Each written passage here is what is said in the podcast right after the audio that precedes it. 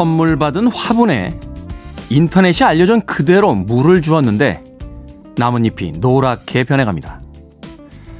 누군가 말하더군요. 꽃 하나, 나무 하나를 키우는 것도 재능과 정성이 있어야 한다고요. 책한 권을 쓰는 것보다 대학에 졸업 논문을 발표하는 것보다 화분에 나무 하나를 키우는 것이 더 어렵다는 것을 깨닫습니다. 어느 것 하나 쉬운 것 없는 세상에서 비로소 겸손을 배워봅니다. 12월 11일 토요일 김태현의 프리웨이 시작합니다.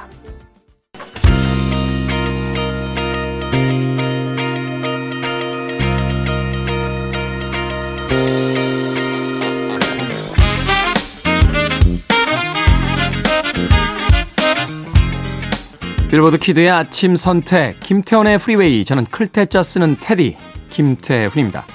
자 오늘 첫 번째 곡은 1985년도 바로 이번 주 빌보드 Hot백 차트 13위에 올랐던 스크리티 폴리티의 Perfect Way 들으셨습니다. 자 12월 11일 토요일 1부는요 음악만 있는 토요일로 꾸며 드립니다. 아, 80년대를 중심으로 해서 빌보드 Hot백 차트 상위권에 올라있던 바로 이번 주의 히트곡들 중심으로 선곡을 하고 있습니다. 두 곡, 세 곡 이어지는 음악들 속에서 여유롭게 주말 아침 보내보시길 바랍니다. 자, 그리고 2부에서는요, 북구북구로 꾸며드립니다. 북칼럼니스트 박사씨, 북튜버 이시안 씨와 함께 책 한 권 읽어드립니다. 과연 또 오늘은 어떤 책을 읽게 될지 잠시 후 2부도 기대해 주시길 바랍니다. 청취자분들의 참여 기다립니다. 문자번호 샵 1061, 짧은 문자 50원, 긴 문자 100원, 콩으로는 무료입니다. 여러분 지금 KBS 2라디오 김태훈의 Freeway 함께하고 계십니다.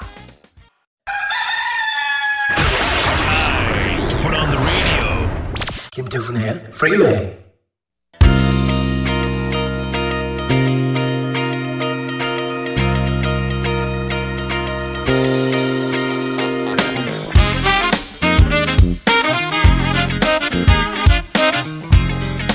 음악만 있는 토요일 세 곡의 노래 이어서 듣고 왔습니다. 1988년도 올림픽이 있던 해군요. 저는 개인적으로 재수하고 있었습니다. Hot백 차트 이번 주 Top 5위에 올라있던 아니타 베이커의 Giving You the Best That I Got 들으셨고요. 이어진 곡은 86년도 역시 같은 주 바로 이번 주죠. Hot백 차트 9위에 올라있던 그레고리 애보트의 Shake You Down 그리고 87년도 역시 이번 주 같은 차트 4위에 올라있던 빌 메들리와 제니퍼 원스가 함께한 The Time of My Life까지 세 곡의 음악 이어서 들려드렸습니다. 6352님, 테디와 함께라면 늘 활기찬 하루가 시작됩니다. 약간 공익 광고 필이네요. 네. 그대와 함께라면, 어, 무엇과 함께라면. 자양, 자양 강장제도 되게 이런 식으로 광고하지 않습니까? 어, 뭐와 함께라면 활기찬 아침. 뭐 이렇게. 너무 옛날 풍인가요? 광고가? 어. 어찌됐건, 감사드립니다. 예, 저와 함께하는 활기찬 하루라고 이야기해 주셨으니까요. 자, K1218669님, 즐거워야 할 토요일인데요. 오미크론 때문에 긴장을 해야 하니 마음이 더 무겁습니다. 하셨습니다. 정말 이 지긋지긋한 코로나, 우리의 예측을 빗나가죠. 어, 한편으로 생각해 본다라면 우리의 희망과 빗나가는 것 같아요. 많은 과학자들이, 많은 전문가들이 예측을 했었죠. 선진국들만 그렇게 백신을 맞는다고 해서 모든 것들이 해결되지 않는다. 전 지구인들이 동시에 같이 백신을 맞아야지만 빨리 종식될 수 있다라고 했는데 결국은 자국 이기심 때문에 선진국들이 먼저 백신을 다 가져갔고 결국 백신을 맞지 못한 지역에서 또 다른 변종이 출현들을 하고 있습니다. 결국은 우리의 이기심이 만들어낸 그런 것들이 아닌가 하는 생각에 마음이 좀 무거워지는군요. 그래도 어떻게 하겠습니까? 우리 하루 인생에 다시 돌아오질 하루, 하루 말도 잘 안 되네요. 인생에 다시 돌아오지 않을 이 귀중한 하루 결코 그냥 가슴 답답하게만 보내지 말았으면 좋겠습니다. 자, 729님, 테디, 토요일에도 오시는군요. 저도 사무실 바닥 청소 때문에 출근 중입니다. 해 뜨는 거 보면서요. 오늘도 멋진 하루 보내세요. 라고 해주셨고요. 김미정님, 마음이 우울하고 처져서 이곳으로 왔더니 추억의 음악도 있고 신납니다. 태훈 씨, 20년 전 압구정에서 메이크업 받으실 때 봤어요. 하셨는데, 저 아닐걸요? 예. 네. 제가 메이크업을 압구정동에서 받은 적이 없어요. 그리고 텔레비전에 제가 출연하기 시작한 게 20년이 안 됩니다. 어, 한 10년 조금 넘었어요, 10년. 그 전까지는 이제 라디오만 했죠. 방송 데뷔한 지는 저도 한 20년 좀 넘었습니다만, 라디오를 시작으로 해서 한 10년 정도는 라디오만 했고요.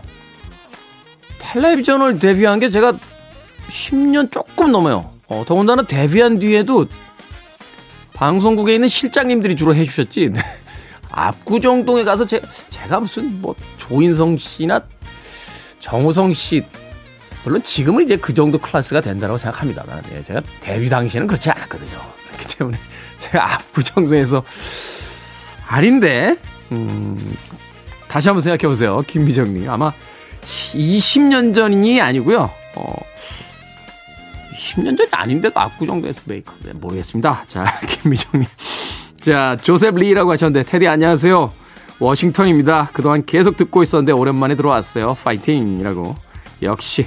미국에 계신데, 그냥 파이팅이라고 씁니까? 미국에서는 그냥 go go, 테디 go go, 이렇게 하죠. 파이팅은 약간 콩글리시라고 하는데, 역시 한국 사람, 외국 나와 어쩔 수 없군요. 자, 조셉 리까지의 사연들 읽어드렸습니다. 음악 듣습니다. 1980년 빌보드 핫백 차트 이번 주 2위에 올라있던 곡입니다. 레오 세이어. More Than I Can Say 그리고 83년도 역시 이번 주 같은 차트 6위에 올라있던 케니 로저스와 돌리 파튼이 함께한 Island in the Stream 두 곡 이어드립니다.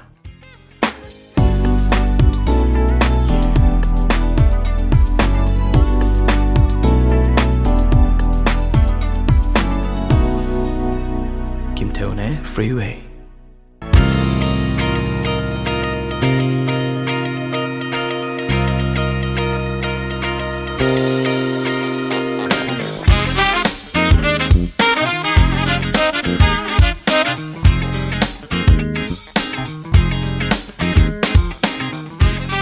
빌보드 키드의 아침 선택 KBS 2라디오 김태훈의 프리웨이 음악만 있는 토요일 일부 함께하고 계십니다. 두 곡의 음악 이어서 듣고 왔죠. 1980년 빌보드 핫백 차트 이번 주 19위에 올라있던 콜기스의 Everybody's Got to Learn Sometime 들으셨고요. 이어진 곡은 84년도 역시 이번 주 같은 차트 16위에 올라있던 줄리안 레논의 발로테까지 두 곡의 음악 이어서 듣고 왔습니다. 줄리안 레논도 참 등장했을 때 많은 화제를 모았었죠. 아, 존 레논의 아들이다 하는 그 유명세와 함께 또 굉장히 괜찮은 히트곡들을 또 발표를 하게 됐습니다. 하지만 그 이후에 활동이 좀 뜸해졌고요. 이후에 그 오노요코와의 사이에서 난 숀 레논이 또 등장을 하면서 상대적으로 팬들의 관심에서 좀 멀어진 좀 안타까운 그런 아티스트 중에 한 명이 아니었나 하는 생각이 듭니다. 줄리안 레논의 Valotte까지 두 곡의 음악 이어서 들려드렸습니다. 8043님, 테디 하나밖에 없는 딸 초등학교 취약 통지서 받았습니다. 마음이 싱숭생숭하네요. 아이도 저도 잘할 수 있겠죠? 응원해 주세요. 하셨습니다. 학교 가는 게요, 뭘 잘해야 되는 그런 임무처럼 생각 안 했으면 좋겠어요. 이제 더 넓은 세상에 나와서 더 많은 친구들을 만날 수 있잖아요. 언젠가부터 우리들의 삶이 생산성, 성공, 뭐 이런 기업의 어떤 어, 이념들을 어, 인식받다 보니까 인간의 모든 활동들이 뭐 잘해야 되고 성공해야 되고 무엇을 통해서 얻어야 되고 남들보다 경쟁에서 승리해야 되고 너무 삭막해져 버린 게 아닌가 하는 생각이 듭니다. 우리들이 살았던 세상은 그런데 아이들에겐 그런 세상이 아닌 즐겁고 행복한 세상을 좀 만들어줬으면 좋겠어요. 학교에 가서 좋은 친구들 많이 사귀고 어, 몰랐던 것도 세상 많이 알게 되고 그걸 통해서 점점 더 사는 것이 행복해지고 즐거운 것이 됐으면 하는 생각 가져봅니다. 8043님. 유천성님, 남들이 다 절 보면 안 긁은 복권이라고 해요. 살만 빼면 잘생겨진다고 해서 살 뺐는데 아무도 잘생겼단 말을 안 합니다. 이건 뭐죠?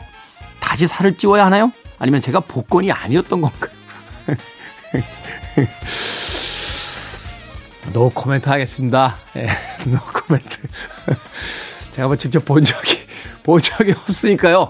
예, 하지만 이런 게 있죠. 긁었을 때 바로 당첨을 알게 되는 복권이 있고요. 한동안 묵혀뒀다가 일정 기간이 지나야 아, 높은 이자와 함께 돌리는 채권이 있습니다. 그런가 하면 오늘은 떨어지지만 언젠간 오를 것이라는 기대를 감고 우리가 장기 보유하는 주식도 있는 거 아니겠습니까? 그런가 하면 열심히 노력해서 파낼 수 있는 땅 밑에 묻혀 있는 석유나 금광석도 있는 겁니다. 자, 나는 누구일까요? 복권일까요? 채권일까요? 주식일까요? 아니면 땅 속에 묻혀 있는 석유일까요? 그걸 한번 곰곰이 생각해보는 토요일이 됐으면 좋겠습니다. 이야기하다 보니까 5일자에서 아, 약 파는 사람처럼 돈이 변해가는군요. 자, 1981년도 어, 바로 이번 주 빌보드 핫백 차트 20위로 갑니다. 고거스의 Our Lips Are Sealed 그리고 82년도 역시 이번 주 같은 차트 19위에 올라있던 The Clash의 Rock the Casbah까지 두 곡의 음악 이어드립니다. You're listening to one of the best radio stations around.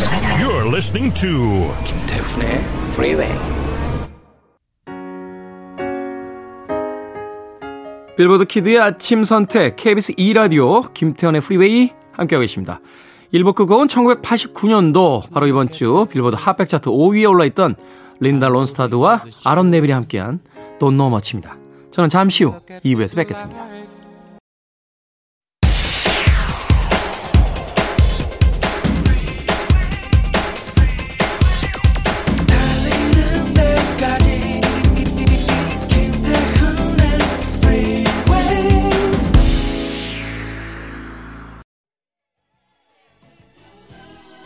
김태훈의 Freeway 12월 11일 토요일 2부 시작했습니다. 2부 첫 번째 곡은 Night Flight의 If You Want It 들으셨습니다.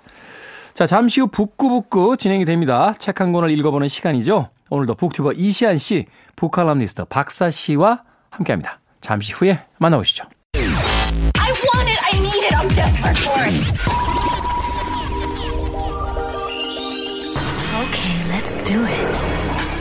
김태훈의 프리웨이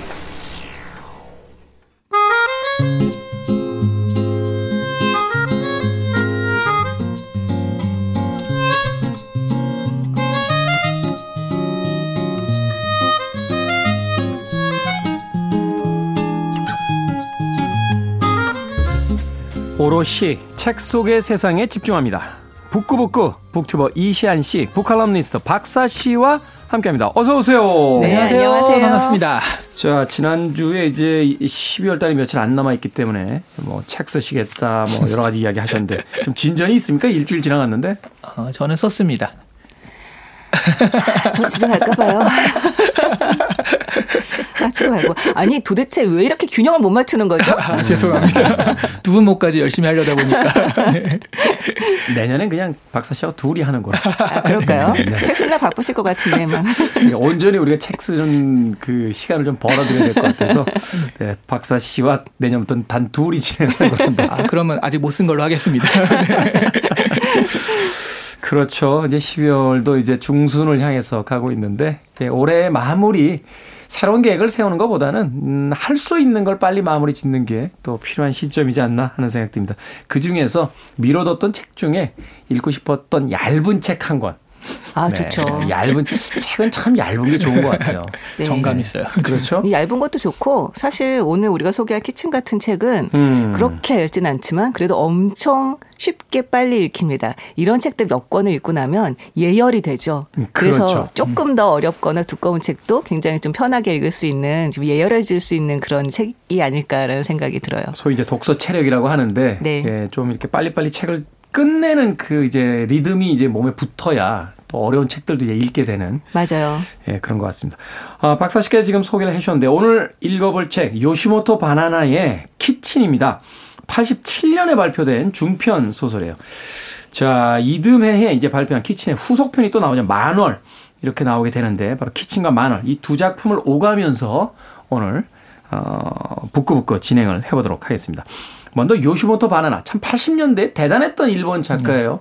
네. 한쪽에 그 무라카미 하루키가 있었다라면 요시모토 바나나도 참 80년대와 90년대 우리나라에 어, 많은 책들을 이제 번역이 되면서 인기를 얻었던 그런 작가인데. 그러니까 무거움과 가벼움의 밸런스였던 것 같아요.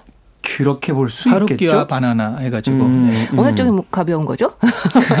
하루키가 사실 문장은 뭐 가볍긴 합니다만 네. 가지고 있는 이야기가 그렇게 가벼운 이야기들은 아니잖아요. 네. 아 그리고 바나나도 굉장히 잘 읽히긴 합니다만 또 갖고 있는 이렇게 가벼운 얘기만은 아니에요. 그래서 예, 밸런스라고 예. 하는 거죠. 아, 예, 예, 예. 잘못했습니다. 네. 빨리 이렇게 수그려 주는 것이 네. 박사 씨와 둘만 진행하는 것도 쉽지는 않겠네요. 자, 요시모토 바나나 어떤 작가인지 소개를 좀 해주시죠. 네네. 이 1964년에 태어난 일본의 소설가고요. 본명은 요시모토 마호코예요. 네. 이 아버지는 일본의 진보주의적 사상가이자 시인이고 또 비평가인 요시모토 타카키이고요. 이 언니는 하루노 요이코라고 하는 일러스트레이터입니다. 1987년에 니혼대학 문예학과를 졸업하면서 쓴 이 달빛 그림자라는 작품으로 예술학부 부장상을 받고요. 이 네. 오늘 다룰 이 키친이라는 작품으로 작가로 등단을 하게 되는데요.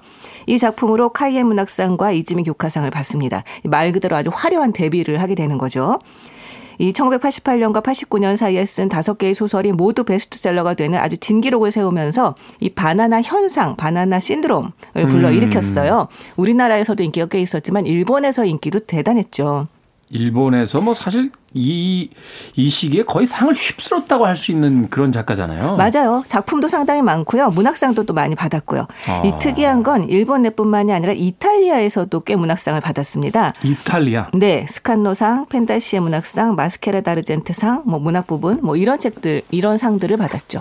대단하군요. 네. 어, 저희는 사실 이 시기에 이제 하루키만 알고 있었지만 물론 이제 요시모토 바나나에 대해서는 알고 있었습니다만 그렇게 이제 일본 쪽에서 그 대단한 평가를 받는 작가였다. 여기까지는 우리가 잘 모르고 있었는데 이번에 또 기록을 또 소개를 해 주시니까. 네, 어, 그래서 얘기할 때 예, 한국에서는 베르나르 베르베르가 프랑스보다 한국에서 소설이 더 많이 팔렸다 이런 얘기가 있잖아요. 제가 하- 내한하셨을 때 인터뷰 한 번한 있는데 네. 어, 너무 좋아하시더라고요 한국. 자기는 매일 오고 싶다고 아, 말했어요. 그럼요. 저라도 좋아할 것 같아요. 요시모토 바나나도 일본 자국 내보다 이탈리아에서 더 많이 팔렸다고 당시에 아, 예, 비슷한 현상이었던 것 같아요. 어떤 면이 과연 이탈리아에서 그, 그, 이 요시모토 바나나의 작품에 그 열광하게 됐는지 오늘 아, 그의 대표적인 작품이라고 할 수 있는 키친과 마놀 이두 책을 통해서 알아보도록 하겠습니다. 줄거리를 좀 소개를 해 주시죠. 예, 키친 같은 경우는 어, 키친이 나와서 인기를 끄니까 후속편인 만월이 나온 거예요. 네. 그런데 이 두 소설이 이어집니다. 예, 키친의 내용부터 먼저 보면요. 어려서 부모님을 여인 미카케라는 여주인공이 나오는데요. 유일한 가족이었던 할머니가 갑자기 돌아가시게 돼요. 음. 그러니까 멍한 상태에 빠지게 되는데 이때 당- 할머니가 단골로 가던 꽃집에서 아르바이트를 하던 유이치란 청년이요. 자기 집에 와서 살라고 권, 권합니다. 네. 되게 이상한 일이죠. 갑자기 집으로 들어오라니. 그래서 이게 뭐지라고 하면서 가봤어요. 그랬더니 그 집에는 원래는 유이치의 아버지였는데 성전환 수술을 해가지고 여자가 되어서 현재는 어머니가 된 에리코라는 분과 같이 살고 있었어요. 음. 미카케는 할머니도 없는 외로운 집을 견딜 수가 없어서 결국 이 어처구니 없는 제안을 받아들이거든요. 그런데 어, 결정적 계기가 바로 부엌, 키친을 보고예요. 그러니까 키친을 보니까 요리를 좋아하는 여자였거든요, 미카케는. 네. 그러니까 이들의 부엌을 보면서 아 이들이 괜찮은 사람들이다라는 신호를 발견하게 되죠. 그리고 이세 명의 동거 생활이 시작이 되는데 뭐 그냥 특별할 것 없이 평범한 생활이 지속이 됩니다. 그런데 이 평범함에서 미카케는 서서히 할머니를 여인 슬픔에서 벗어나게 되는 것 이것이 이제 앞에 키친의 내용이고요. 만월은 이게 입장이 좀 바뀝니다. 네. 어, 만월에서는 아버지이자 어머니인 에리코가 스토커에게 살해당한 이야기로 시작을 해요. 어. 그러니까 이번엔 유이치가 갑자기 유일한 가족을 잃게 되는 거죠. 미카케는 이미 요리사의 어시스턴트로 이미 나가서 사는 상황이었는데요. 이 소식을 뒤늦게 알게 되어서 유이치를 위로하게 되는데 사실 위로가 잘 안 되잖아요. 그 미카케가 일 때문에 지방으로 출장을 갔는데 여행을 유이치는 훌쩍 여행을 떠났거든요. 근데 미카케가 그 지방 출장 갔다가 정말 맛있는 돈가스 덮밥을 먹어요. 네. 이거를 이 사람한테 전해주고 싶어가지고 택시를 타고 그, 그 찾아갑니다. 음. 그리고 이제 다시 출장지로 돌아오게 되는데 나중에 이제 도쿄로 돌아와서 유이치가 미카케를 기다리는 그런 장면에서 끝납니다. 가족을 잃고 방황하기 직전에 유이치에게 끈을 내려준 건 이번에는 반대로 미카케였던 거죠. 현대 일본 사회에서의 그 소위 1인 가구들 그리고 네. 그들에게 존재하는 어떤 고독감들 또 그것을 또 어떤 방식으로 이제 서로 위로해 가는가 바로 이런 이야기들을 이 두 편의 어떤 연작 시리즈를 통해서 이제 담고 있는 것이 아닐까 하는 생각을 해보게 되는데 사실 이런 종류의 이야기를 다루고 있는 책들은 굉장히 많습니다. 그런데 이 요시모토 바나나라고 하는 뭐 여성 작가 특유의 어떤 섬세함이라고 해야 될까요? 이 키친이라고 하는 것 그러니까 부엌이라고 하는 곳을 중심의 어떤 어, 장소로 선택하는 것 그리고 그것을 통해서 어떤 그 위로를 받는 이게 참 흥미로웠거든요. 부엌은 이 책에서 어 일단 1편이라고 볼 수 있는 키친에서 어떤 의미를 가진 장소로서 존재를 하게 되는 겁니까? 그 제가 어. 생각을 했을 때는 저 같은 경우 저한테 부엌이 무엇인가라고 생각을 해보면 저에겐 어떤 생활 정말로 그 생활감을 유지하는 장소가 아닐까라는 생각을 생활감. 하게 돼요. 네, 네. 그러니까 저는 사실은 집에서 이제 책을 보거나 뭐 글을 쓰거나 하다가 잠깐 환기해야 할때 부엌에 가서 설거지를 합니다. 어. 네. 그래서 늘 설거지감이 있어요. 설거지 설거지를 하신다는 건 뭔가를 드신다는 거잖아요. 해서. 그렇죠. 그릇이 굉장히 많이 나와요. 왠지는 잘 모르겠습니다. 네, 왠지 모르겠지만 그릇은 굉장히 많이 나오는데 저는 저희 집에서 고양이 두 마리가 살고 있기 때문에 누군가 먹은 거겠죠. 근데 어쨌든 저는 가서 설거지를 하면서 일테면 현실로 돌아오는 그런 어떤 일테면 환기를 음. 하게 되는 것 같아요. 그래서 저희 집에서 부엌이 제일 깨끗합니다. 아. 네. 그래서 이 작품에서도 보면 이 할머니가 돌아가시고 나서 이 혼자 남은 그 외로움과 고독감에 휩싸인 주인공이 부엌에서 잠을 자는 장면이 나와요. 이 냉장고가 돌아가는 소리라던가 뭐 이를테면 그 수도에서 꾸룩꾸룩 소리가 난다던가 이런 네. 이런 그 바로 부엌 바닥에서 잠을 자면서 어떤 안온감을 느끼는 장면이 있는데 전 이것이 이 사람이 어떤 일상에서 벗어나지 않으려고 하는 어떤 시도와 관련되지 않았나라는 생각을 좀 했어요. 음. 그러니까 우리 사랑하는 가족의 죽음이라는 건 굉장히 일탈적인 일인 거잖아요. 그런데 매일매일 어떤 걸 먹어야 되는 요리가 행해지고 또 설거지도 하고 그런 것 부엌은 정말 아주 일상적인 장소란 말이죠. 그 이런 것들이 결국 그 일탈에서 일상으로 돌아가는 그런 어떤 공간으로서의 부엌이라는 부분이 있고요. 그리고 또 하나는 여기서 제가 이걸 보면서 사실은 굉장히 오래된 영화, 20년도 더 된 영화인데 음식 남녀라는 홍콩 영화가 있었잖아요. 이 책은 더 오래됐어요. 아, 그렇군요. 음식 남녀라는 홍콩 영화가 생각이 나는데 인류 호텔 요리사인 아버지의 요리를 먹어도 가족이 행복하지 않은 거예요. 네. 결국 중요한 건 최후의 마지막 양념은 가족의 사랑이었다. 뭐 이런 얘기인데 키친이 바로 그런 가족에 대한 사랑으로 요리가 준비되는 곳 그런 것들이 행해지는 장소였다라는 생각이 많이 들더라고요. 우리가 이제 가족이라는 표현도 씁니다만 이제 식구라는 표현을 쓰는데 네, 그 그렇죠. 그 식구라는 표현 이제 음식을 같이 먹는 사람들이라는 뜻을 가지고 있다라고 하잖아요. 네. 또 사람이 자신이 먹을 음식을 직접 하고 그 음식을 먹는다는 행위는 저는 그래요. 그거는 이제 자기 삶을 긍정하는 행위 중에 하나이고 계속 어 삶에 대한 어떤 희망을 잃지 않는 행위인데 사람이 이제 무기력해지면 어 그냥 전화로 시킵니다. 사실은 저는 그 가끔 그런 생각이 들 때인데 부엌이 꼭 필요한 공간인가 이런 생각을 할 때가 있어요.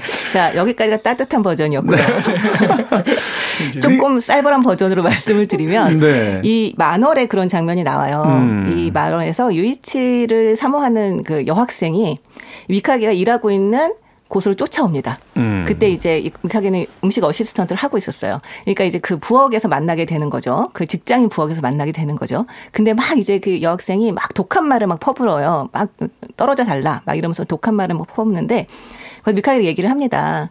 당신은 나의 감정은 지금 존중하고 있지 않다. 이런 음. 얘기를 하면서 이렇게 얘기를 해요. 나중에 전화를 하세요라고 말을 하려고 했는데 뭐라고 말을 하냐면 계속 이렇게 나오시면 제가 울면서 부엌칼을 휘두를지도 몰라요.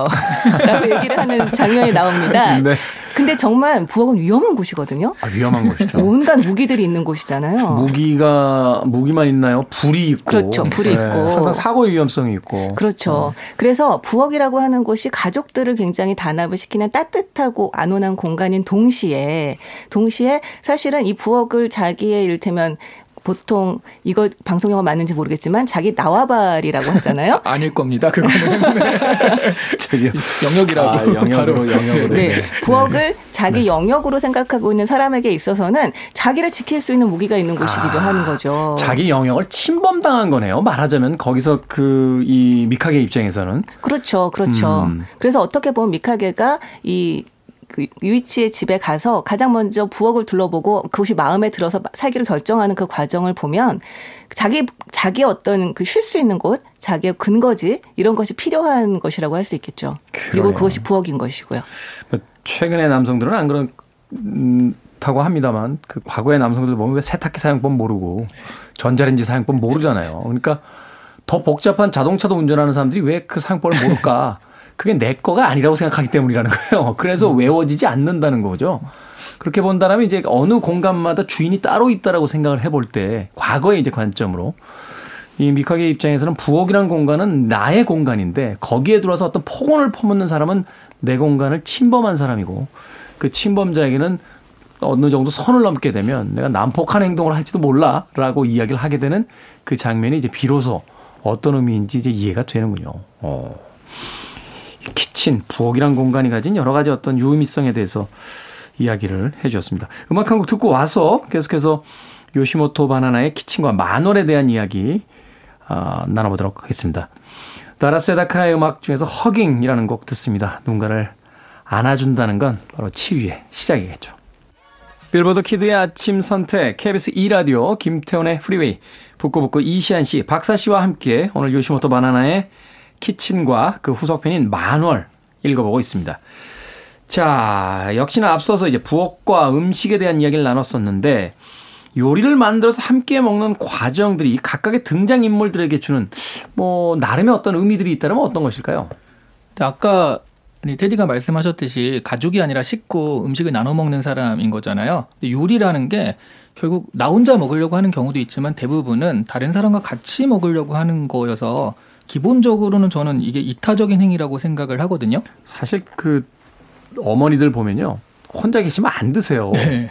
어, 진짜. 있는 음식 그냥 드시거나 뭐 식탁 위에 있던 뭐 떡 한 조각 드시고 그냥 그걸로 때우시고 네. 가족이 있어야 이제 비로소 요리를 시작을 하시더라고요. 네. 어. 그리고 요리를 할 때는 그래서 내 입맛도 중요하지만 이것을 먹을 사람의 입맛을 생각하게 되잖아요. 아 이거 좋아하지 하는 식으로. 그럼 기본적으로 다른 사람의 입장을 한 번이라도 더 생각을 하게 되거든요. 음, 이타적 행위. 네. 그래서 음. 이런 어떤 사람들 사이에 좋은 관계를 형성하는 게 저 사람 입장에서 생각해 보는 거니까 이게 크게 말하면 세계 평화에 이바지하는 행위가 아닐까 하는 생각이 좀 들기도 합니다. 세계, 아, 세계 평화 너무 네. 좋네요. 세계 모든 노벨 평화상은 다 그 가정에 그 부엌이 있죠. 네. 네. 그분들이 안 계시다라면 진짜. 음, 저는 이걸 보면서 말의 한계에 대해서 좀 생각을 하게 됐어요. 말의 한계. 네, 그러니까 위로를 해주고 싶고 공감하고 있다는 것을 좀 알려주고 싶어도 사실은 이 말로 전할 수 있는 것은 한계가 있거든요. 음. 그럴 땐 이제 그저 같이 있어주는 것만으로도 힘이 될 텐데 이 같이 있으면 가장 잘할 수 있는 게 같이 먹는 게 아닐까.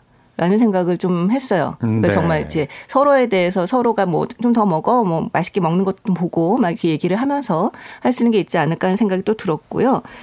이 먹는다는 게 정말 함께 한다는 것이 다른 이름일 수 있겠다라는 생각이 들었던 게 아까 뭐 식구도 말씀하셨지만 음. 보통 우리가 만나자 이렇게 하지 않고 차 한 잔 합시다. 밥한 뭐밥 한 끼 먹읍시다. 음. 뭐술 한 잔 하죠? 라는 식으로 꼭 음식 이름이 들어가게 되거든요. 뭘 그. 이제 뭘 이제 먹으면서 뭘 하는 거죠? 그렇죠. 그렇죠. 어. 그리고 뭘 안 먹으면 그러면 사람을 만날 핑계가 없어져요.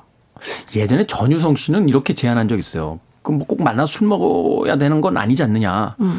아, 이거 낯색도 안 좋은데 언제 만나서 링거나 한 대 같이 마시다. 뭐 이런 이야기를. 아 근데 제가 정말 실감하게. 아, 그것도, 그것도 결국 몸 안에 뭐가 들어가는 거네요. 어. 어 그러네요. 링거도. 그렇죠. 어. 근데 저는 정말 실감하게 되는 게 제가 술을 끊고 난 다음에 안 만나게 된 사람들이 한 트럭은 되는 것 같습니다. 이게 핑계가 없는 거예요. 좀 바람직한 것이 아닐까 하는 생각도. 아니 핑계가 없는 것일 수도 있지만 네. 굳이 만날 필요가 없었던 사람들일 수도 음. 있겠나요. 뭐 그럴 수도 있겠죠. 어. 음. 그렇게 보면은 음식이라고 하는 게 어떻게 보면 나에게 중요한 사람들을 좀 가르는 기준이라고 말하기에는 저희 옛날 술 친구들에게 미안한 얘기인데. 아니, 근데 거기서 또 들으면서 생각난 건데 네네. 보통 같이 만날 때 그러니까 뭐 친한 사람은 상관없지만 어색한 사람은 밥 먹자는 얘기부터 안 하거든요. 차 한잔 합시다 뭐 아, 뭐 이런 맞아요. 정도로 그런 해서 것도 있어요. 점점 헤비해지죠. 네, 밥을 어. 같이 나눠 먹고 이런다는 행위는 이미 이 사람과 자연스럽게 만남이 이루어질 때 하는 행위인 것 같기도 합니다. 그러니까 밥만 먹는 사이라는 건 굉장히 친하거나 네. 굉장히 안 친한 사람이에요.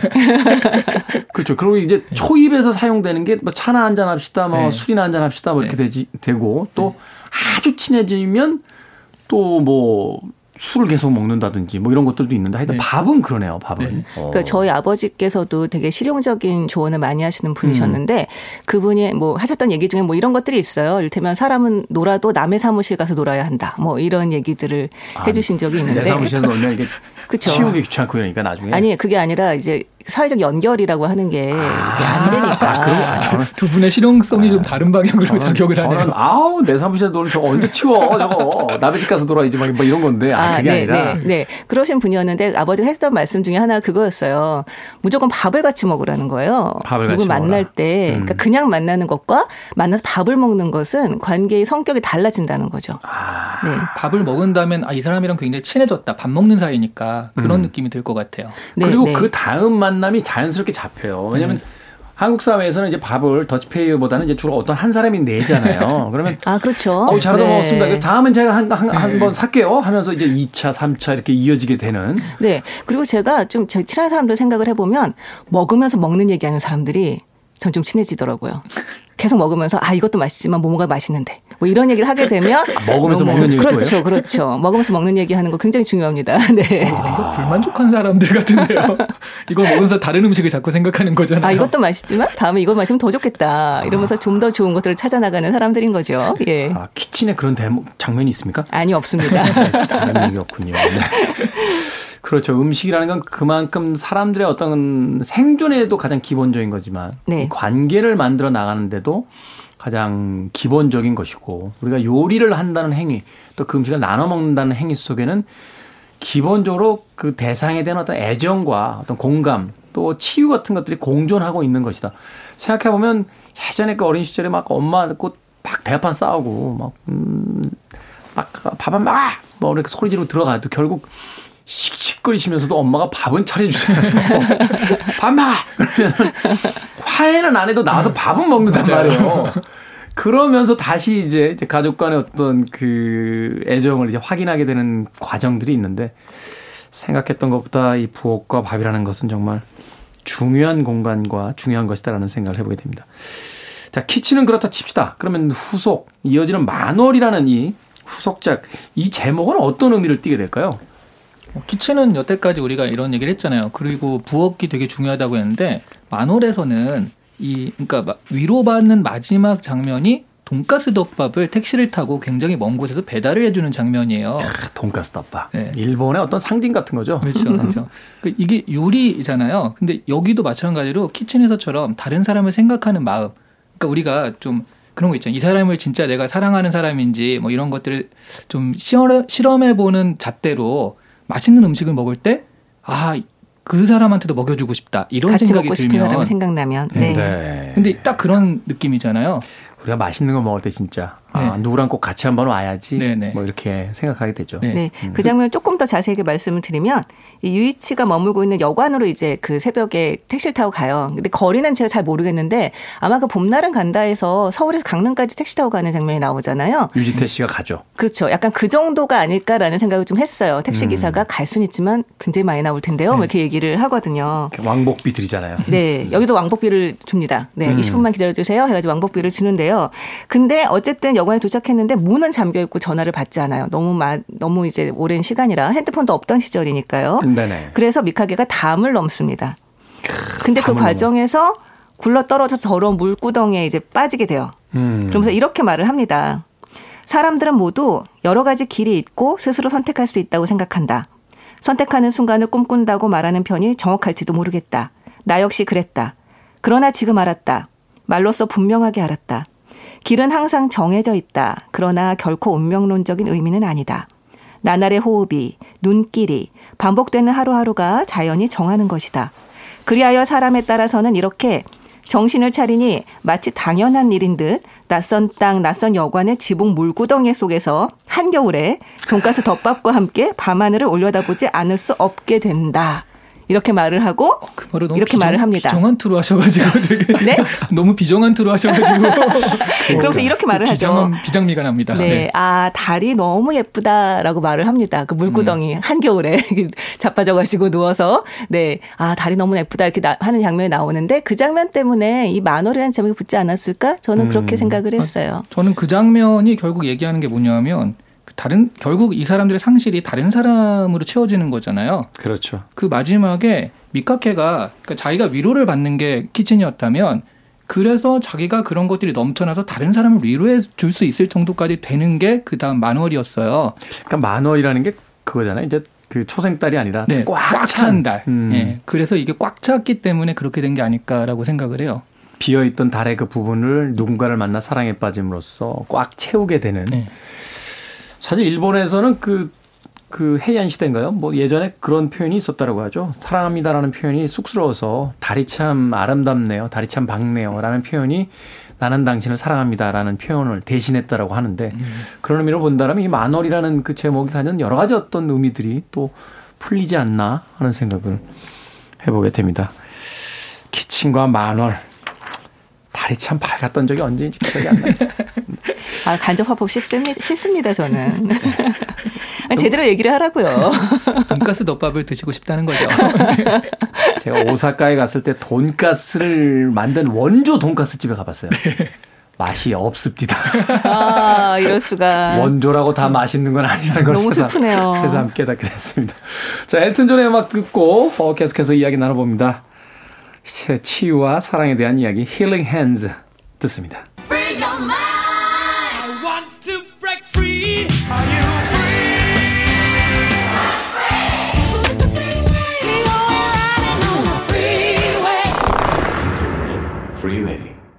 빌보드 Kid의 아침 선택, 김태훈의 Freeway, 북칼럼니스트 박사씨, 북튜버 이시안씨와 함께 오늘 요시모토 바나나의 키친과 만월 책 읽어보고 있습니다. 자, 이 요시모토 바나나의 키친과 만월 보면 작품 속에 요리 참 많이 등장합니다. 뭐 요시모토 바나나뿐만이 아니라 하루키 소설도 계속 뭔가 만들죠. 뭐 파스타도 만들고 스파게티도 만들고 뭐, 뭐 같은 이야기를 합니다만 거기다 뭐 또 일본식 뭐 전골도 끓이고 저는 왜 요시모토 바나나가 이탈리아에서 인기 있는지 알 것 같아요.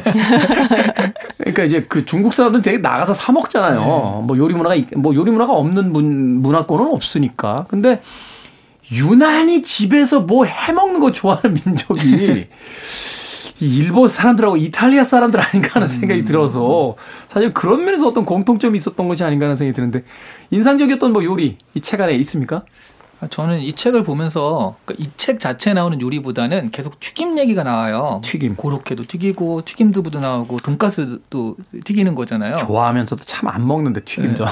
어 그래요? 뭐 튀기면 양말을 뭐 튀겨도 맛있다 뭐 이런 얘기 있지 않나요? 구두 튀겨도 맛있다는 얘기. 네, 네, 그러니까 있죠. 저는 이 튀긴 거 딱 하니까 오사카에 가면 오사카에 쿠시카츠라는 음식이 있거든요. 음. 그러니까 조그만 꼬치인데 이 꼬치를 바로 앞에 있는 튀김기 그 개인 튀김기 같은 튀김기. 게 있어요. 거기서 바로 튀겨가지고 먹는 거예요. 그거 홍대에 잠깐 네. 생겼었다가 네. 몇년 전인가. 예, 지금은 아마 영업을 안 하는 걸로 알고 있는데. 아이고 아. 나중에 가려고 했었는데 벌써 먹는데 나중이란 없습니다. 네. 네. 그 쿠시카츠가 제가 도쿄에 가서도 한번 찾아봤는데 오사카 맛이 또 안 나더라고요. 음. 음. 이게 다르잖아요. 오사카 햄버거하고 동경 햄버거하고 네, 또 다르고. 네. 어. 저는 이 튀김을 보면서 정말 쿠시카츠 그게 딱 맥주 안주거든요. 아. 바로 튀긴 그 튀김과 너무 생각이 나더라고요. 어, 닭껍데기 튀김. 제일 좋아. 음. 닭껍데기 튀김하고 대파구이 제일 좋아요. 아, 대파구이 네. 맛있죠. 대파구이하고. 네.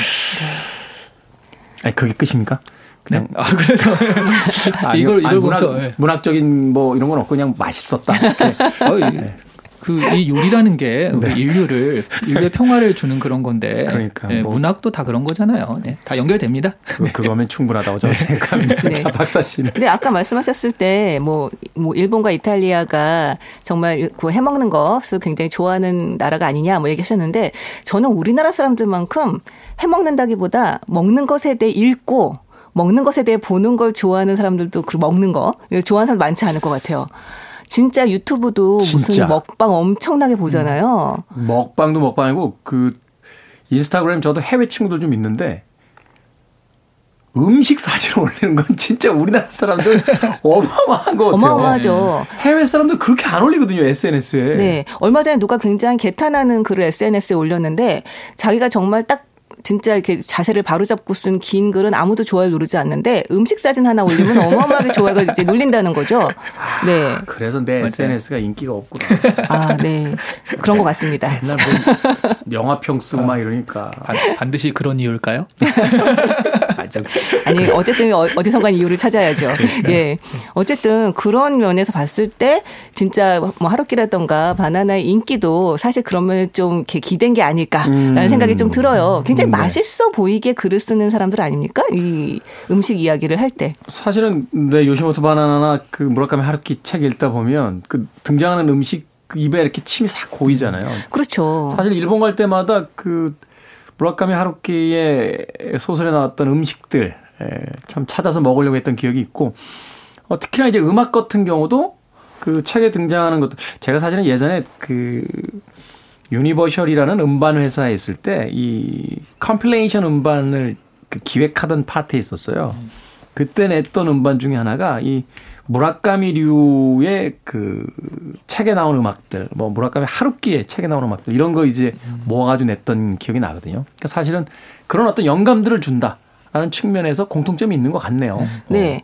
게다가 아니 근데 정말 이 소설만이 아니라 사실은 일본 영화도 사실 음악 음식을 되게 잘 다루고요. 일본 애니메이션에서 아주 기가 막히게 맛있어 보이게 하는 장면들을 잘 그려서 그 음식 장면들만 다 이렇게 편집해 가지고 또 그 동영상 만들어 가지고 또 돌리기도 하고 그러잖아요. 맞아요. 네. 얼마 전에 제가 다시 봤던 것 중에 밤은 길어 걸어 아가씨한가요? 아, 네, 네. 그 엄청 먹어요. 재밌어요. 밤새 먹습니다. 네, 밤새. 네. 저 그거 어. 굉장히 좋아하는 소설이에요. 어, 저도 네. 그 굉장히 그 좋아하는 애니메이션으로 저는 이제 봤었는데 영상적으로도 굉장히 훌륭했었고 음, 음, 음. 어, 생각해 보니까 그러네요. 센가치로에서는 너무 많이 먹어서 돼지로 변해버리니까. 그렇죠. 아이고, 예, 카모메 식당 같은 경우는 아예 다른 나라에 가서 아. 식당 여는 이야기니까. 그렇죠, 그렇죠. 아. 그래서 저는 사실 이 영화, 이, 이, 소설 읽으면서도 약간 일본 영화를 보는 듯한 느낌이 있었어요. 음. 그래서 그런지 이 묘사들이 여기나 음식 묘사들이 굉장히 좀 많이 다가오더라고요. 아까 튀김 얘기 하셨었는데 역시 돈가스 덮밥. 이 정말 이게 굉장히 어떤 그 사랑을 이어주는 그런 중요한 매개여서 그런지 모르겠지만. 가츠돈이라고 하는 소위. 네, 음. 굉장히 좀 이렇게 막 먹고 싶게 만드는 별 얘기 하지 않는데도 되게 맛있어요 라고 말은 아주 별 얘기 하지 않는데도 먹고 싶게 만드는 그런, 그런 능력이 있으시더라고요. 아, 네. 그렇죠. 그래서 이 책을, 책을 읽고 나서 뭔가 따뜻한 한 공기의 음식을 바라게 된다라면 이 책이 전하는 어떤 온기를 온전히 흡수했다라고 이제 또 볼 수도 있을 것 같네요. 요건 좀 다른 이야기인데 우리나라 K컬처가 엄청 또 요즘에 세계적으로 핫하잖아요. 대단하죠. 예, 네. 안타까워하는 게 케이프 그러니까 한국 음식은 이 한국의 어떤 문화적 위상이 올라간 데 비해서 그렇게 따라오지 않는다. 그래가지고 좀 정책적으로 케이프들을 좀 밀겠다라는 정책이 많이 요즘에 입안이 된다고 그러더라고요. 그냥 정책을 좀안 하셨으면 좋겠어요. 언젠가 그랬잖아요. 뭐 우리나라의 대표적인 음식 떡볶이다. 네. 그, 리고 나서 이제 길거리에 떡볶이 집은 다 철거시키셔서 아. 네, 도대체 이게 무슨 정책인가 한번 생각했던 적도 있는데 어찌됐건 음, 뭐 사실 뭐 국가 정책 때문에 우리나라의 케이푸시 세계에 나갔습니까? 드라마 때문에 치맥이 음, 그렇죠. 치맥이라는 것이 이제 우리나라의 단어가 될 줄 누가 알았어요? 전 세계로 치맥이 퍼져나가는 네, 그런 일들이 있었으니까. 근데 문화라는 것이 사실 이제 유의미함과 어떤 완성도가 생기면 자연스럽게 세계로 퍼져나가지 않을까. 또 그걸 자꾸 퍼뜨리겠다고 하는 것도 약간 좀 강박인 것 같은 네. 생각도 듭니다. 근데 저는 사찰 음식만은 좀 퍼뜨리고 싶습니다. 아, 여러분 좀 어... 맛있습니다. 좀 드세요. 자, 오늘 북구북구 요시모토 바나나의 키친과 만월 읽으면서 맛있는 음식과 또 음식을 나누는 사람들에 대한 이야기까지 나눠봤습니다. 다음 주는 프랑스와즈 사강의 브람스를 좋아하세요? 읽어보겠습니다. 자, 북튜버 이시안 씨, 북칼럼니스트 박사 씨와 함께했습니다. 고맙습니다. 네, 네 감사합니다. 자, 음악 한 곡 듣습니다. A Taste of Honey, 꿀맛이라는 팀명을 가지고 있죠. 이 곡은 사카모토 큐라는 일본 아티스트가 일본어로 불러서 어, 외국어로 된 최초의 빌보드 핫백 차트 1위가 됐던 곡이기도 합니다. 스키야키 듣습니다.